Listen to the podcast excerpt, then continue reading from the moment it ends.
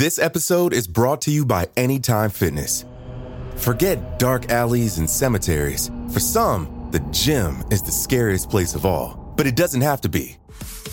With a personalized plan and expert coaching, Anytime Fitness can help make the gym less frightening. Get more for your gym membership than machines. Get personalized support anytime, anywhere. Visit AnytimeFitness.com to try it for free today. Terms, conditions, and restrictions apply. See website for details.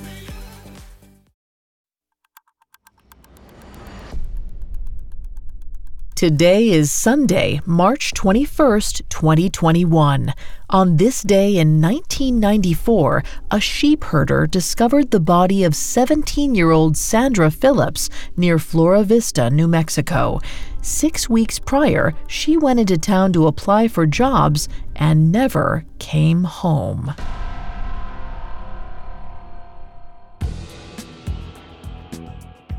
Welcome to Today in True Crime, a Spotify original from Parcast. Due to the graphic nature of today's crimes, listener discretion is advised. This episode includes discussions of sexual assault and murder. Extreme caution is advised for listeners under 13. Today we're covering the murder of Sandra Phillips. Let's go back to Flora Vista, New Mexico, that March day in 1994.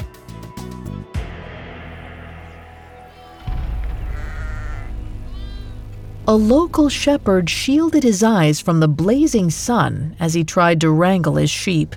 It was a daily routine he wouldn't mind foregoing once in a while. The herd often led him down an access road that opened up to a nearby oil field. He tried to cut them off and reroute them back to pasture, but something caught his eye.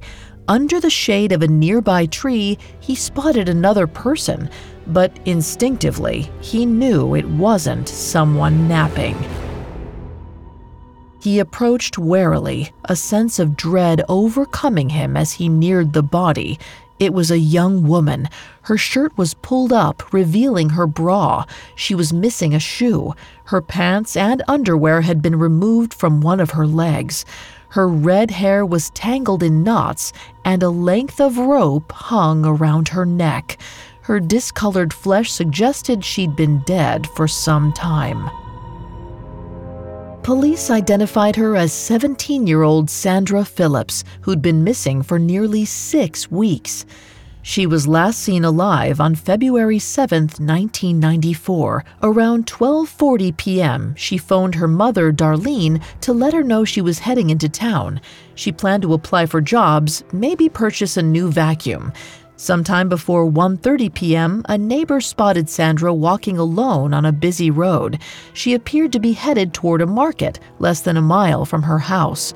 Other witnesses interacted with Sandra that day as well. She paid her water bill at a local administrative office and filled out an application at a bar and grill. From there, she allegedly tried to hitch a ride to the nearby town of Aztec. This is when she met 33 year old Timothy Allen, who spotted Sandra on the roadside and pulled over in his white pickup. He asked where she was headed and offered her a ride. Allen said they spoke about his marital problems. Sandra sympathized with Allen, who asked if she'd want to get a beer after she wrapped up the job search. But according to one witness account, he also said that Sandra grew upset with him during that ride. She insisted he drop her back at the convenience store she visited earlier. Allegedly, Allen complied. He bought her soda and candy and apologized for upsetting her. When Sandra didn't come home that night, Darlene phoned the police, but she vanished without a trace. Sandra's autopsy confirmed police suspicions that she was sexually assaulted. The cause of death was strangulation, the rope around her neck being the murder weapon.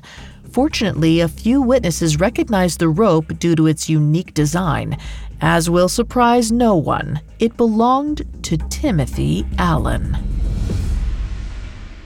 Coming up, Allen meets a fitting fate. Hi, listeners. It's Vanessa from Parcast. When you think of a criminal, do you picture a killer, a gangster, a thief? I bet you didn't think it could be the little old lady down the street who murdered her tenants. Every Wednesday on my series Female Criminals, meet the unlikeliest of felons mothers, neighbors, and unsuspecting lovers with a penchant for dangerous behavior. Discover the psychology and motives behind their disturbing crimes and find out where their story stands today. But that's not all. Airing right now on Female Criminals is our special five part look at the world's most infamous femme fatales, women who were deceptive and deadly, but not always the villain. Catch these episodes and more by following the Spotify original from Parcast, Female Criminals. New episodes premiere weekly. Listen free on Spotify or wherever you get your podcasts. This episode is brought to you by Anytime Fitness. Forget dark alleys and cemeteries. For some, the gym is the scariest place of all, but it doesn't have to be.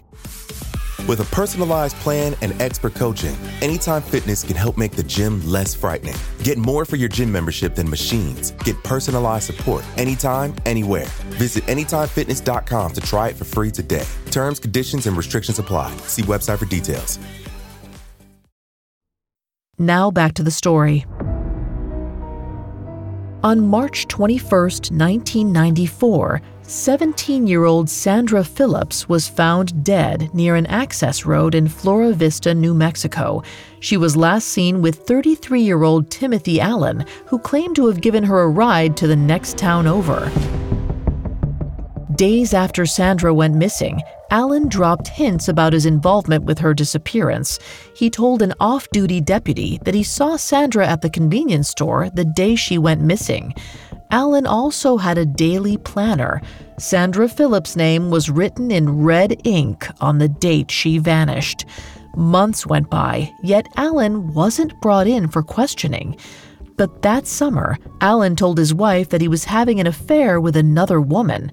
And like most cheaters, he claimed he tried to leave, but his mistress was crazy. She threatened to call the cops if he left her, so he killed her in self defense.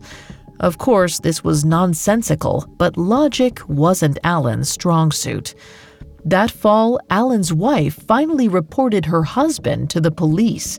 This led to his arrest on December 29, 1994. While doing time at San Juan County Detention Center, Allen boasted about murdering Sandra Phillips. He told his lawyer that he regretted leaving the rope at the scene of the crime. Allen told another prisoner that instead of taking Sandra to the convenience store like he first told the police, he took her to the desolate hills just outside Flora Vista. Allen claimed that Sandra tried to seduce him, and he used the rope for some kind of role play. Allen said that while they were having sex, Sandra went limp and collapsed. Her murder was completely accidental. Allen went before a jury in December 1995, but even his own mother, Wanda Lindberg, testified against him. She told the jury that in the past, her son killed a cat, pushed his sister down a flight of stairs, and punched her in the stomach during a pregnancy. According to the Albuquerque Journal, Lindberg claimed that capital punishment would keep her son from hurting someone else. The jury heeded her advice and found Allen guilty of first degree murder, kidnapping, and attempted rape. Timothy Allen was given the death penalty. But Allen's legal team appealed the sentence. They raised issues over evidence, arguments that begged the question, and the disproportionality of the death sentence. Since the appeals process can take years, Allen remained on death row for more than a decade. Then, in 2009, the unthinkable happened. New Mexico abolished capital punishment entirely. However, the repeal wasn't applicable to cases decided prior to its effective date. Timothy Allen would remain on death row until 2019 when he became one of the last two inmates in the state to have his death sentence reduced.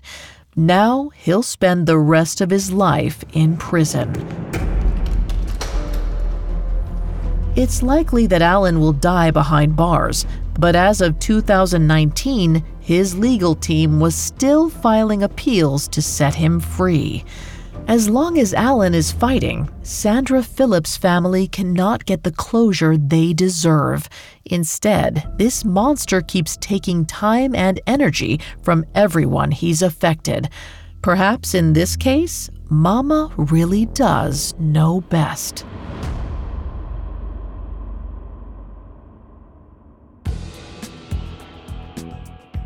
Thanks for listening to Today in True Crime. I'm Vanessa Richardson. Today in True Crime is a Spotify original from Parcast. You can find more episodes of Today in True Crime and all other Spotify originals from Parcast for free on Spotify. We'll be back with a brand new episode tomorrow in True Crime.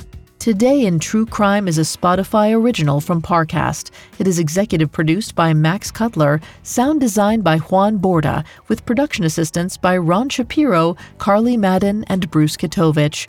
This episode of Today in True Crime was written by Lori Gottlieb, with writing assistance by Aaron Lan, and fact checking by Bennett Logan. I'm Vanessa Richardson.